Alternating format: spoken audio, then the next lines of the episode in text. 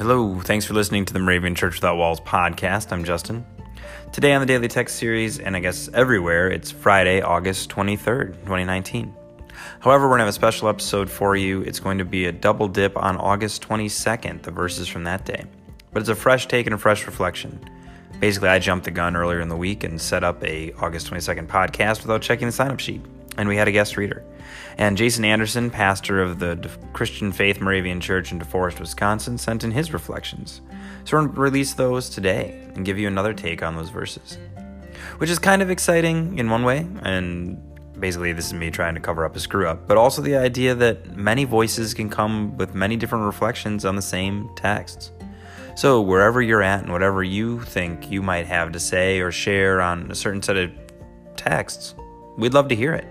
So sign up at dailytext.org and be a guest reader on the podcast soon.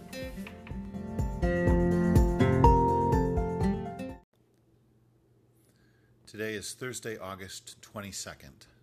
The watchword for today is taken from Isaiah 53:8. He was cut off from the land of the living, stricken for the transgression of my people. And the doctrinal text for today is taken from Hebrews chapter 12, verse 3. Consider him who endured such hostility against himself from sinners, so that you may not grow weary or lose heart. The passages for today, particularly from Hebrews, invite us to consider how Jesus is an example to us. Jesus, the pioneer and perfecter of our faith, as that passage from Hebrews states just before the verse for today. We are looked to Christ to follow after him and to exemplify him so that we may not grow weary or lose heart. I don't know about you, but I know I'm not Jesus, and I don't have the patience or endurance of Jesus. And so sometimes the invitation to endure, to not grow weary, and to not lose heart feels like a frustrating invitation. But then I think about a passage like John 14:12, where Jesus says, you will do the works I've been doing, and you'll do even greater works than these because I'm going to the Father.